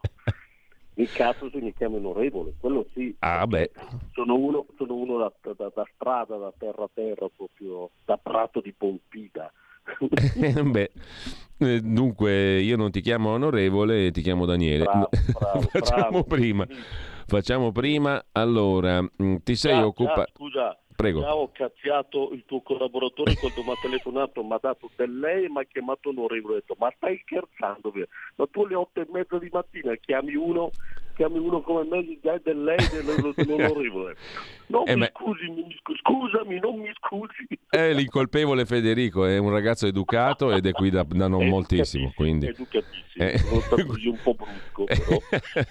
Quindi, allora, stavo dicendo, tra le varie cose di cui ti sei occupato, Daniele, in queste settimane, ce n'è una che peraltro fa un po' il paio con l'altra notizia di frate Mitra di cui abbiamo letto, no? È morto ieri Silvano Girotto, consentì la cattura del capo delle Brigate Rosse Curcio e tante altre cose. Poi ne parleremo in dettaglio perché ci sono diversi articoli su questo, ma tu ti sei occupato di un altro capitolo dell'orrenda storia dei nostri anni di piombo, no? La Corte d'Appello di Parigi ha rinviato ulteriormente una decisione sul fatto di ridare all'Italia, cioè sull'estradizione di Narciso Manenti, terrorista bergamasco di Guerriglia Proletaria, che fu condannato all'ergastolo per aver assassinato nel 79 un carabiniere. Il procuratore francese ha chiesto ancora tempo, eccetera, eccetera. Insomma, ti lascio subito la parola. Perché la questione ormai è storica, no? La Francia ha questo tipo di atteggiamento, a prescindere da chi governa, da decenni, no? Esatto, è la famigerata dottrina Mitterrand, quella che ha consentito a tanti, decine di terroristi italiani di poter tranquillamente, in modo beato, vivere al di là delle Alpi senza alcun problema. Sono stati protetti e coccolati per decenni pur avendo alle spalle delle condanne, diversi di questi hanno addirittura degli ergastoli per fatti di sangue pesanti. La dottrina Mitterrand prevedeva che una sorta di protezione politica perché erano stati condannati in contumacia, però la dottrina Mitterrand, ricordo, non prevedeva la protezione per chi si era macchiato di delitti di sangue, ma solo per questioni politiche. Qui si sono un po' allargati però col tempo nell'interpretazione di questa teoria, perché ci sono, ripeto, diversi ergastolani. E allora entra in gioco Narciso Manenti. Io è più di 12 anni che sto facendo una battaglia quasi solitaria per tenere vivo il ricordo di questo episodio. È veramente squallido. Stiamo parlando 13 marzo 1979, un comando di Guerriglia Proletaria formato da Narciso Manenti, che allora aveva 21 anni, e da Enea Guarinoni, che qualche anno in più, entra nello studio del dottor Gualteroni in città alta Bergamo con l'obiettivo di fare un attentato contro di lui, perché era il direttore sanitario del carcere. Sì. Entrano, pistola in pugno, e si trovano nella sala d'aspetto questo appuntato ai carabinieri Giuseppe Guerrieri in divisa, che accompagnava il figlio di 11 anni a fare una visita dal dottore. Questi restano sorpresi, sorpreso anche il carabiniere che cerca di bloccarli, e gli sparano a sangue freddo davanti al figlio di 11 anni, uccidendolo. Dopo poche ore Manenti prende e scappa. Praticamente Manenti da 42 anni se ne sta in Francia, è andato subito in Francia, non ha scontato un'ora di carcere o di questura in Italia, si è rifatto una vita, e si poteva, fino a che non ho iniziato io a martellare, a rendere pubblica questa storia qui, lo si trovava tranquillamente sui social, aveva una pagina Facebook, faceva l'elettricista, abita in una casettina nei dintorni di Parigi, proprio una vita tranquilla, ha un paio di figli, con alle spalle però un omicidio pesante. Allora è scandaloso, per arrivare ai giorni nostri, sì, che si arrivi a finalmente all'arresto un anno fa di 10 terroristi italiani. Li cito velocemente: Giorgio Petrostefano, Enzo Calvitti, Giovanni Alimonti, Roberta Cappelli, Marina Petrella, una delle più famose, sì, Sergio Tornaghi, Maurizio Di Martio, questi tutti ex Brigate Rosse. Poi Raffaele Ventura di Autonomia Operaia e Luigi Bergamin dei gruppi proletari armati per il comunismo, oltre a Narciso Manenti. Un anno fa circa vengono arrestati, finalmente, dopo pressioni italiane per la loro estradizione. Ricordo che sono stati permanenti, ci sono state 3 richieste di estradizione nell'89, nel 2007 e appunto nel 2000, un anno fa, tutte cestinate. Arriviamo ai giorni nostri, finalmente si arriva al processo per l'estradizione di questi terroristi. La prima udienza è il 12 di gennaio, il Ministero della Giustizia trasmette camionate di documenti, veramente un furgone di documenti, alla Corte d'Appello di Parigi il 5 di dicembre, ma il 12 di gennaio il procuratore, il giudice, praticamente dice: non ho ancora avuto il tempo di esaminare tutta la documentazione che avevano richiesto loro, e quindi rinviamo al 30 di marzo per quanto riguarda Manenti, e agli altri gli altri terroristi verranno esaminati entro la fine di aprile, uno alla volta. Però quelli che ci sono stati, le udienze sono state finora, quindi di Calvitti, Alimonti e di Manenti, tutte prevedono un ulteriore rinvio al 1° di giugno. Allora, da cosa nascono tutti questi rinvii che sono scandalosi? Stiamo parlando di 40 anni che se ne stanno lì. 43. 43 permanenti e altri, insomma, una quarantina d'anni, insomma, anni 80. Una vita intera sostanzialmente. Da cosa nasce tutta questi rinvii? Questi sono rinvii solo per prendere tempo, per non prendere le decisioni, perché in Francia, appunto, anni e anni, questi terroristi godono, come abbiamo visto caso emblematico di Cesare Battisti, godono di una protezione politica degli ambienti radical chic, soprattutto parigini, la gauche caviar, la sinistra dell'intelligenza. Questi qui continuano a proteggerli, fanno opinione. Ricordiamo che tra questi c'era ad esempio anche Carla Bruni, cioè la moglie di Sarkozy, tra quegli ambienti che comunque hanno sempre dato un po' di copertura a questi terroristi latitanti.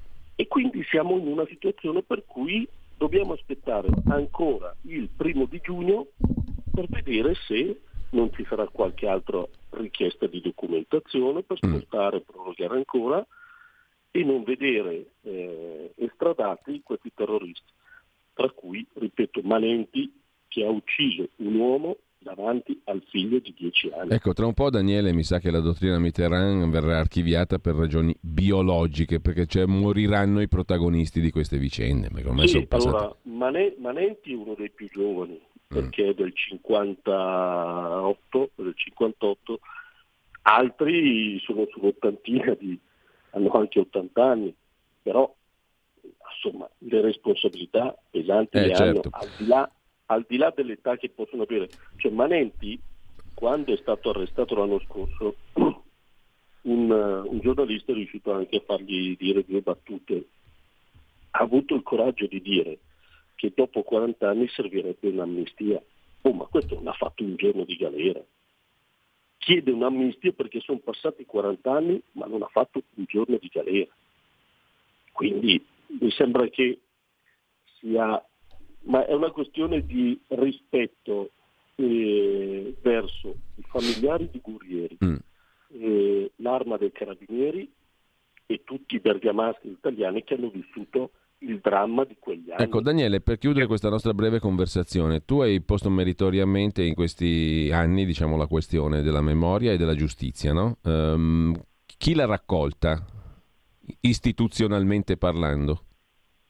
Ma istituzionalmente diciamo che finalmente si è riusciti l'anno scorso con un'azione meritoria sia del governo Draghi nel fare pressione sul presidente Macron perché fosse messa fine a questo scandalo europeo. Stiamo parlando, questi non è che sono latitanti in Nicaragua o nel Salvador o chissà dove o in Colombia, questi sono latitanti al paese a fianco, sono latitanti in un paese che è nell'Unione Europea.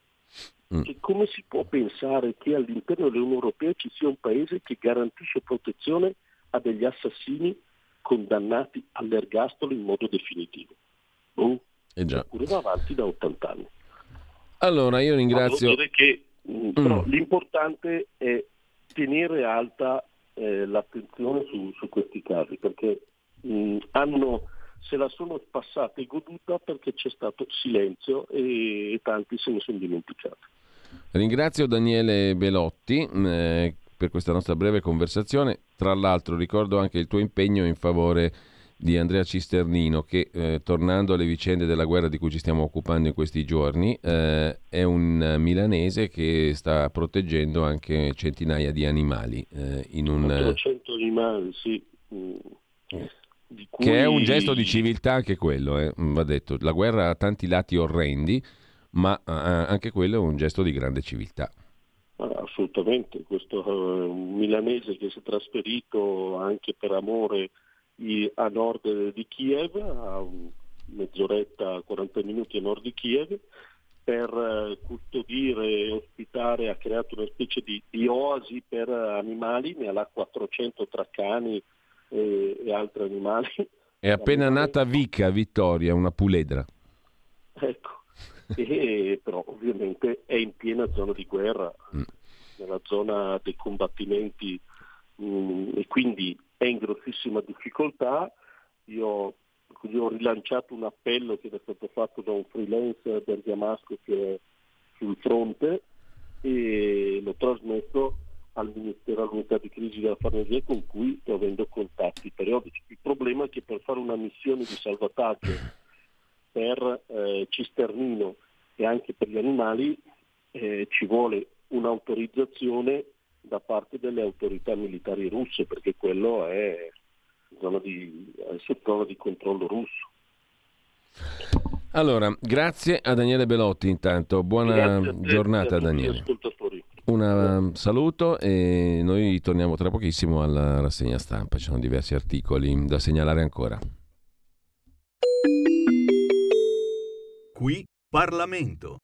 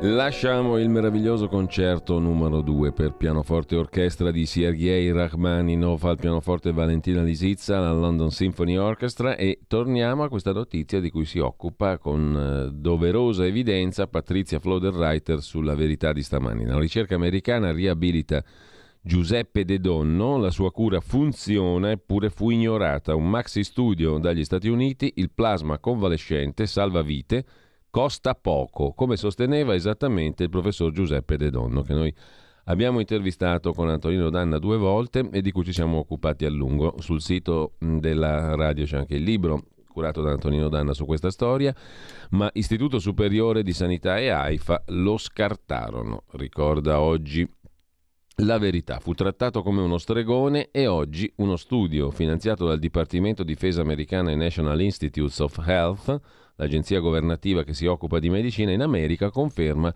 che Giuseppe De Donno aveva ragione. L'ex primario dell'ospedale Poma di Mantova ebbe la semplice e geniale idea di utilizzare il plasma convalescente per trattare i malati di Covid. Guarirono nel 90% dei casi, la cura fu zittita in ogni modo. Un vergognoso attacco mediatico con motivazioni pseudoscientifiche. Il professore si tolse la vita la scorsa estate. Oggi avrebbe avuto la soddisfazione di vedere riconosciuta da una mega ricerca statunitense la validità del trattamento. A proposito di sanità, vi cito anche un articolo su Libero, pagina 5. La nostra sanità rischia il collasso anche per il caro bollette. Appello al Premier delle imprese sociosanitarie. Impossibile coprire i costi di gestione per l'assistenza ad anziani e fragili, dicono le associazioni del settore sociosanitario. La quasi totalità delle prestazioni residenziali e semi-residenziali ad anziani, disabili e persone con disturbi mentali è assicurata da soggetti accreditati col sistema sanitario, tutti colpiti dalla pandemia, dagli obblighi normativi e dall'aumento galoppante dei costi. Questo è il mix terribile che sta mettendo in crisi le associazioni del settore sociosanitario e l'assistenza ad anziani e fragili. A proposito di Covid, c'è il long Covid, ovvero gli effetti a lungo termine di chi ha avuto la Covid, dalla nebbia mentale a problemi di cuore, incubo per un guarito su 2. Lo racconta oggi La Stampa di Torino, pagina 20. Una difficoltà a concentrarsi, a raccogliere i pensieri, si chiama nebbia cognitiva, la definita così l'immunologo statunitense Anthony Fauci. Gli strascichi del contagio si manifestano poi con difficoltà respiratorie, sindrome da stanchezza cronica, problemi cardiaci al cuore. È il long Covid, la coda della pandemia che rischia di non farci dimenticare del virus neanche dopo la sua scomparsa, soprattutto nelle donne colpite il doppio degli uomini e in chi ha sviluppato forme gravi di malattia, ma problemi ne ha anche chi ha avuto sintomi lievi. Così come fattori di rischio sono l'obesità, l'asma, la preesistenza di malattie autoimmuni e la presenza a distanza di tempo dall'infezione di una concentrazione elevata di anticorpi IgG-IgM, una iperattività del sistema immunitario che potrebbe essere alla base delle infiammazioni post-Covid, cioè il sistema immunitario rimane troppo attivo e ti si infiammano diversi organi. Resta il fatto che se fino a pochi mesi fa si stimava che il long Covid colpisse tra il 10 e il 30% dei guariti, nuovi studi parlano di una platea molto più ampia, superiore al 50%, con una durata dei disturbi che può arrivare anche a oltre un anno dalla guarigione. Tra i disturbi più comuni post-Covid la cosiddetta brain fog, cioè la nebbia mentale, che si manifesta con una sensazione di confusione e smarrimento, difficoltà a concentrarsi, lentezza a elaborare pensieri e problemi di memoria. Una sintomatologia simile a quella sperimentata dai pazienti oncologici dopo ripetuti cicli di chemioterapia o da persone che soffrono di Alzheimer, Parkinson, sclerosi multipla e altri disturbi post-virali, e rivela uno studio dell'Università di Oxford che ha indagato 785 soggetti di età fra 51 e 81 anni. A proposito di virologia, questa è una declinazione però prettamente italica, domestica, italianissima.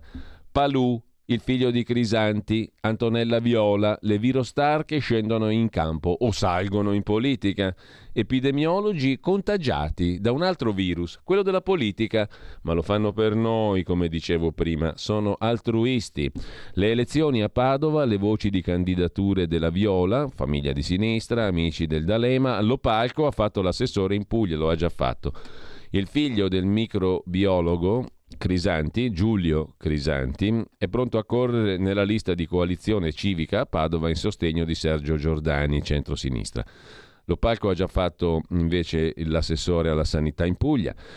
Matteo Bassetti da Genova, anche lui non è escluso di darsi alla politica. A Padova la virologa Antonella Viola ha detto non sono candidata, basta con il gossip, ma ha incontrato il sindaco più volte. Chissà perché, ma per il nostro bene. A proposito di nomine, avete presente Augusta Iannini? Io me la ricorderò sempre per un motivo, gli altri se la ricorderanno per altri, che insabbiò l'inchiesta del PM Cordova in tema di massoneria. La insabbiò alla grande, diciamo così, quando era giudice, a sua volta, la moglie di Bruno Vespa, Augusta Iannini.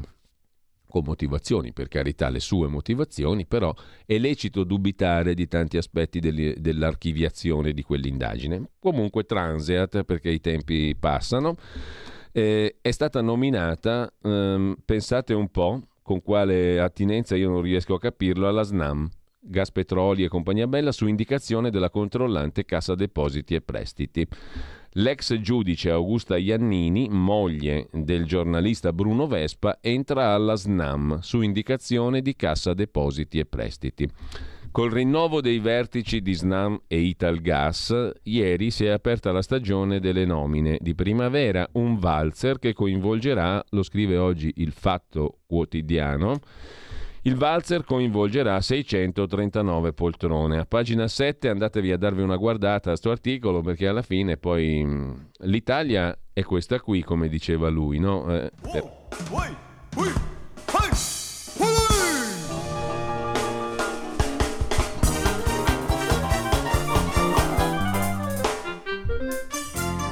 Perché la terra dei cacchi è la terra dei cacchi.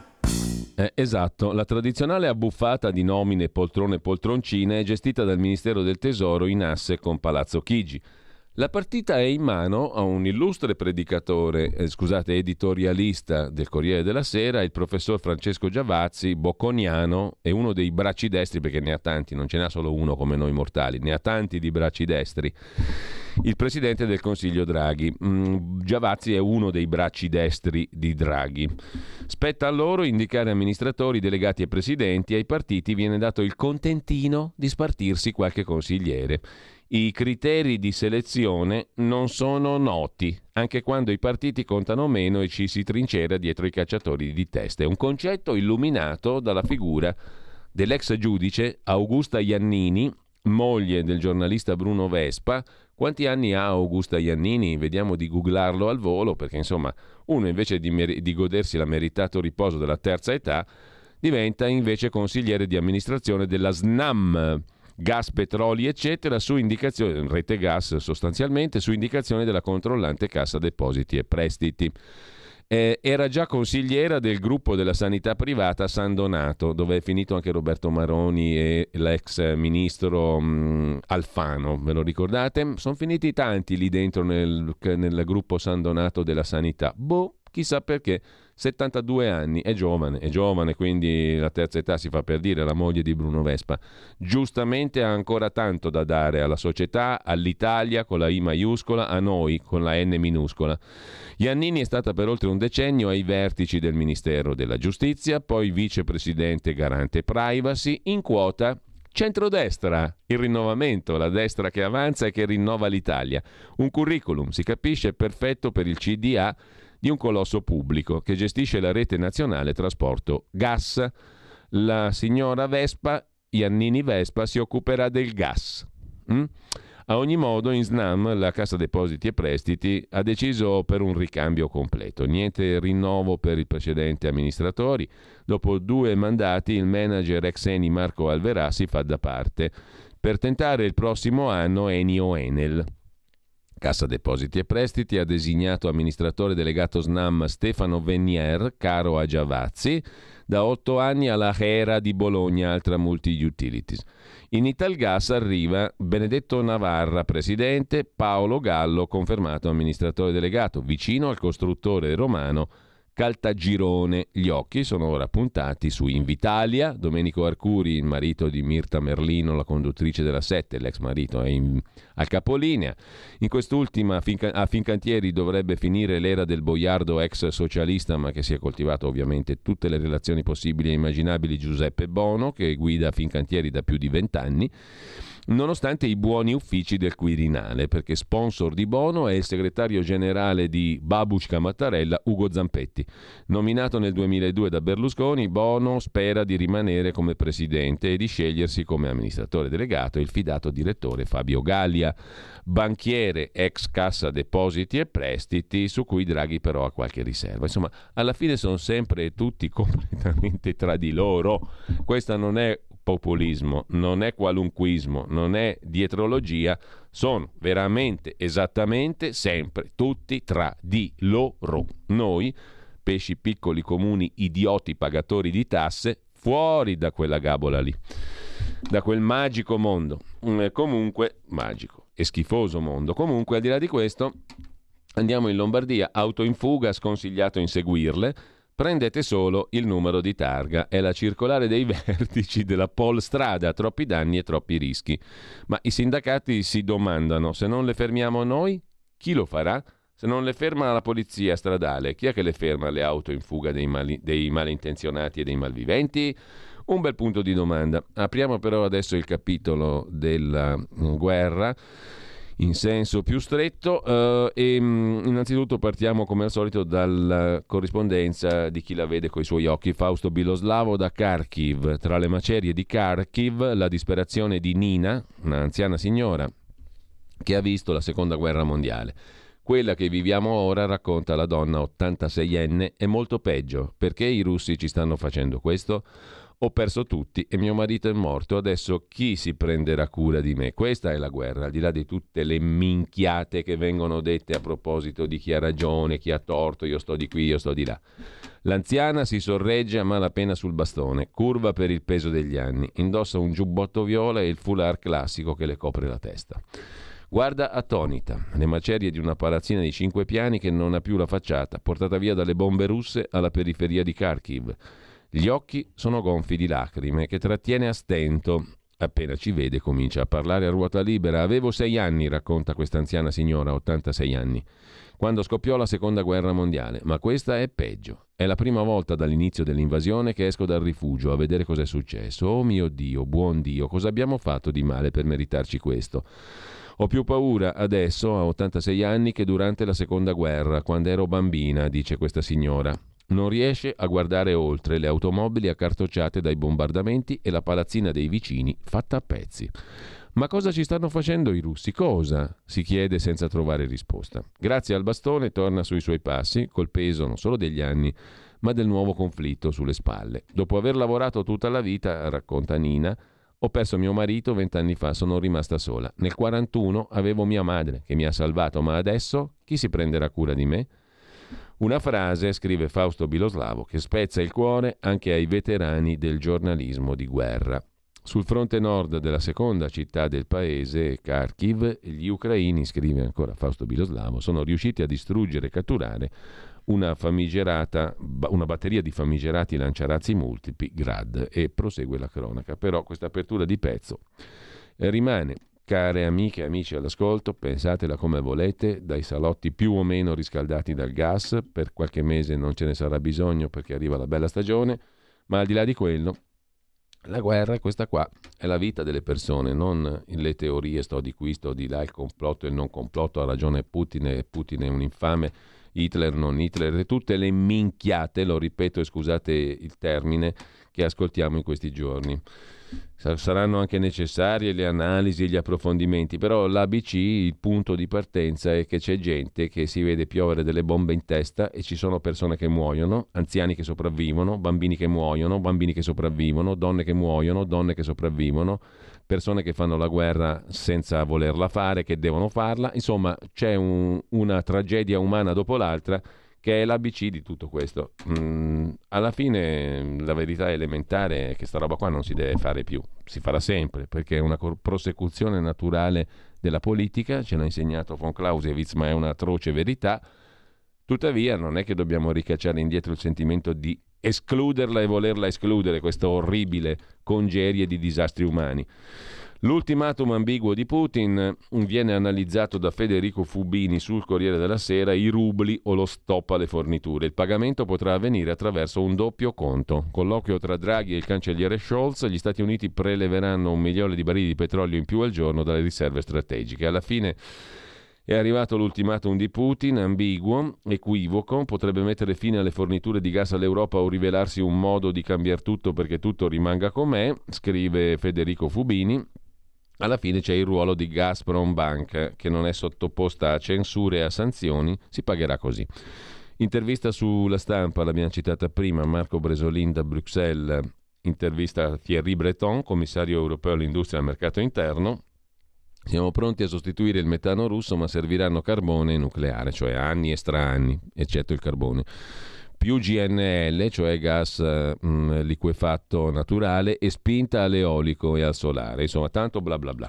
Lo trovate sulla Stampa, mentre Fabio Dragoni sulla Verità si occupa di questa questione del metano in euro e dei conti in Gazprom, di cui dicevamo prima. Putin prova a bucare le sanzioni. Ultimatum russo. La cronaca di ieri ci aiuta a mettere un punto fermo nella guerra del rublo, meno cruenta di quella in corso sul terreno, ma altrettanto combattuta internazionalmente. In soldoni la domanda è questa: perché Putin esige che il gas gli venga pagato in rubli anziché in euro, che peraltro sono la valuta usata per transazioni di materie come petrolio o gas, gli euro? Un modo di riaffermare il prestigio o il capriccio del dittatore? Ieri Putin ha lanciato l'ultimatum: o fate come dico io o stop alle forniture di metano. Berlino e Parigi non vogliono cedere. Il ministro Cingolani rassicurava: le riserve italiane di gas consentono di mandare avanti le attività del paese. Chi la spunterà lo scopriremo oggi, ma tutti potrebbero uscirne vincitori. A Mosca servono i dollari o gli euro per rimborsare debito in valuta estera, non così insostenibile peraltro. Nel 2022 scadranno 4,7 miliardi di dollari. Le sanzioni per Mosca sono state dolorose, confiscate le riserve depositate in giro per il mondo presso altre banche centrali, fra cui la Banca d'Italia, per circa 300 miliardi di dollari, poco meno della metà rispetto ai complessivi 640 miliardi di cui è in possesso la Banca Centrale Russa. Insomma, Putin avrebbe comunque risorse con cui pagare. Ma perché i leader occidentali sono così combattivi? Draghi ha dovuto trovare il coraggio di chiamare Putin, un colloquio in cui è stato detto sono stati dati chiarimenti sulla decisione di passare al rublo nei pagamenti per la fornitura di gas. Scriveva così l'ambasciata russa in Italia 2 giorni fa, evocando l'immagine dell'autocrate in piedi di fronte a una lavagna che disegnava lo schemino a favore di telecamera per Draghi. Ma la cronaca sostanzialmente dice questo: i paesi considerati ostili da Mosca dovranno aprire presso Gazprom Bank, la banca di Gazprom, il colosso energetico russo, conti speciali in rubli e in euro per pagare il gas russo. Tutte le transazioni saranno centralizzate su Mosca, non potranno avvenire in nessuna banca occidentale. Sarà Gazprom Bank, esclusa dalle sanzioni, ad acquistare rubli dalla Banca Centrale Russa con la valuta depositata dagli importatori occidentali presso la borsa di Mosca, principalmente in euro. Così prevede il decreto del presidente russo pubblicato sul sito del Cremlino. Facile, no? Intanto sul quotidiano nazionale, Giorno Nazionale Est del Carlino, c'è il pezzo di Cesare De Carlo da Washington: da Schröder a Merkel, gli intrecci della Gazprom, di cui sopra, perquisite le sedi tedesche di Gazprom, sotto accusa il ruolo dell'ex cancelliere socialdemocratico Schröder, dubbi anche sulle scelte di Angela Merkel e l'intesa con i russi per il Nord Stream 2. Questa fa tanto ipocrisia, questa storia di indagare su che cosa? Sulla Gazprom e sul coinvolgimento dei tedeschi, segnatamente i cancellieri Schröder e Merkel. Intanto sul Corriere della Sera Kiev punta sulla Turchia, cioè l'Ucraina investe sulla Turchia di Erdogan per i negoziati. Il leader turco lavora a un vertice tra i due presidenti rivali. C'è da segnalare poi un pezzo di Marco Imarisio sulla banchiera centrale russa Elvira Gnabiullina, spille, sonetti per la banchiera che ora rinnega la sua storia, il mistero delle mosse della governatrice della banca centrale russa che al di là di tutte le fesserie sta servendo il suo paese, cioè la Russia. Poi ci sarebbe Putin ingannato dai suoi generali, secondo il racconto del Corriere della Sera, ma anche di Repubblica, retroscena di Rosalba Castelletti da Mosca, pagina 7 di Repubblica. Putin sempre più solo, mal consigliato, ormai non parla più nemmeno ai falchi. Non è un novello San Francesco, i falchi sono i generali, quelli che contano, diciamo così, e Putin sarebbe appunto sempre più solo, sempre più disperato addirittura, chi lo sa. E intanto l'attacco prosegue, scrive ancora Repubblica, Mosca vuole un terzo dell'Ucraina, questo lo ha dichiarato il premier polacco Morawiecki. Putin mira a tutto il Donbass e al sud dell'Ucraina. Obiettivo del Cremlino, negoziare la tregua da una posizione di forza. Andiamo a Italia Oggi, qui vi segnalo a pagina 2, pagina dei commenti, il pezzo di Luigi Chiarello, l'Ucraina diventerà il granaio e la pompa di benzina russa per Cina e India. Se la guerra finisse a favore di Mosca andrà così, prevede Luigi Chiarello. Putin pensava di arrivare a Kiev in 3 giorni sul tappeto rosso? Chi lo sa, la risposta a questo interrogativo è la chiave per capire il conflitto. Andiamo con ordine, cerchiamo un barlume di coerenza. Le cronache ci raccontano, scrive Chiarello, che l'invasione doveva essere una guerra a lampo, i soldati russi erano alle prime armi, poco equipaggiati. Da Occidente tutto ciò è stato letto come la prova che Putin ha sottovalutato la resistenza ucraina. I russi contavano di arrivare subito a Kiev. C'è però un'altra possibile spiegazione della scarsa rifornimento di cibo alle truppe, una deliberata scelta di Putin. Truppe affamate saccheggiano, terrorizzano, attivano la guerra sporca che solleva ondate di profughi che si abbattono sull'Unione Europea acuendo le divisioni. E poi le guerre lampo non agiscono su un fronte lungo ma per blitz puntuali. Le guerre chirurgiche non appartengono alla tradizione moscovita, piuttosto lo sono le lente inesorabili avanzate di occupazione. Nell'idea russa di vittoria, scrive Chiarello, non rilevano le popolazioni sottomesse, ma il territorio conquistato. Per capire il vero target di Putin bisogna forse rifarsi alla sua visione neo-imperiale, che ha un nome, Novorossiya. Di questo nome si fregiarono nel 2014 le repubbliche di Donetsk e Lugansk nel contesto della guerra in Donbass, quando proclamarono una federazione poi sospesa. Ma è con questo nome che nel XVIII secolo venne indicata l'area occupata dall'impero russo a nord del Mar Nero, vale a dire Odessa, Mariupol, Zaporizia, Lugansk. La conquista di quest'area da parte russa richiamerebbe i confini dell'impero zarista, toglierebbe l'accesso dell'Ucraina al mare, consentirebbe alla Crimea di non avere problemi di rifornimento e assicurerebbe a Mosca il controllo sulla parte più importante centrale, sulla più importante centrale nucleare dell'Ucraina. Dell'Ucraina resterebbe un appendice gravante sull'Europa. La Russia esalterebbe la sua vocazione euroasiatica, divenendo pompa di benzina, miniera e granaio necessaria alla crescita di Cina e India. Così su Italia Oggi Luigi Chiarello. Cambiando completamente argomento, andiamo a un'altra notizia di oggi. Il congedo parentale raddoppia, si potrà avere fino ai 12 anni dei figli. Le novità in 2 decreti legislativi che recepiscono direttive europee. I mesi coperti da indennità al 30% salgono da 6 a 9. Non siamo ancora ai livelli europei, ma si va avanti. Intanto si voterà per comunali e referendum il 12 di giugno. Salvini dice bene, i radicali critici sulla data, se è una farsa li boicottiamo. Sui sindaci si vota per le comunali e per i quesiti sulla giustizia. 12 giugno. Nel frattempo è stata annullata in Cassazione la assoluzione dell'ex sindaco PD di Lodi, Simone Uggetti, che in secondo grado era stato assolto dall'accusa di turbativa d'asta, per la quale era stato condannato in primo grado. Ora si riparte, la Cassazione ha annullato la assoluzione, quindi per la Cassazione tutto da rifare. A proposito di vicende giudiziarie o politiche, Il Corriere, scusa, La Stampa in cronaca di Torino si occupa della passionaria della Lega che finisce nei guai per un'accusa: mi ha sottratto 250.000 euro.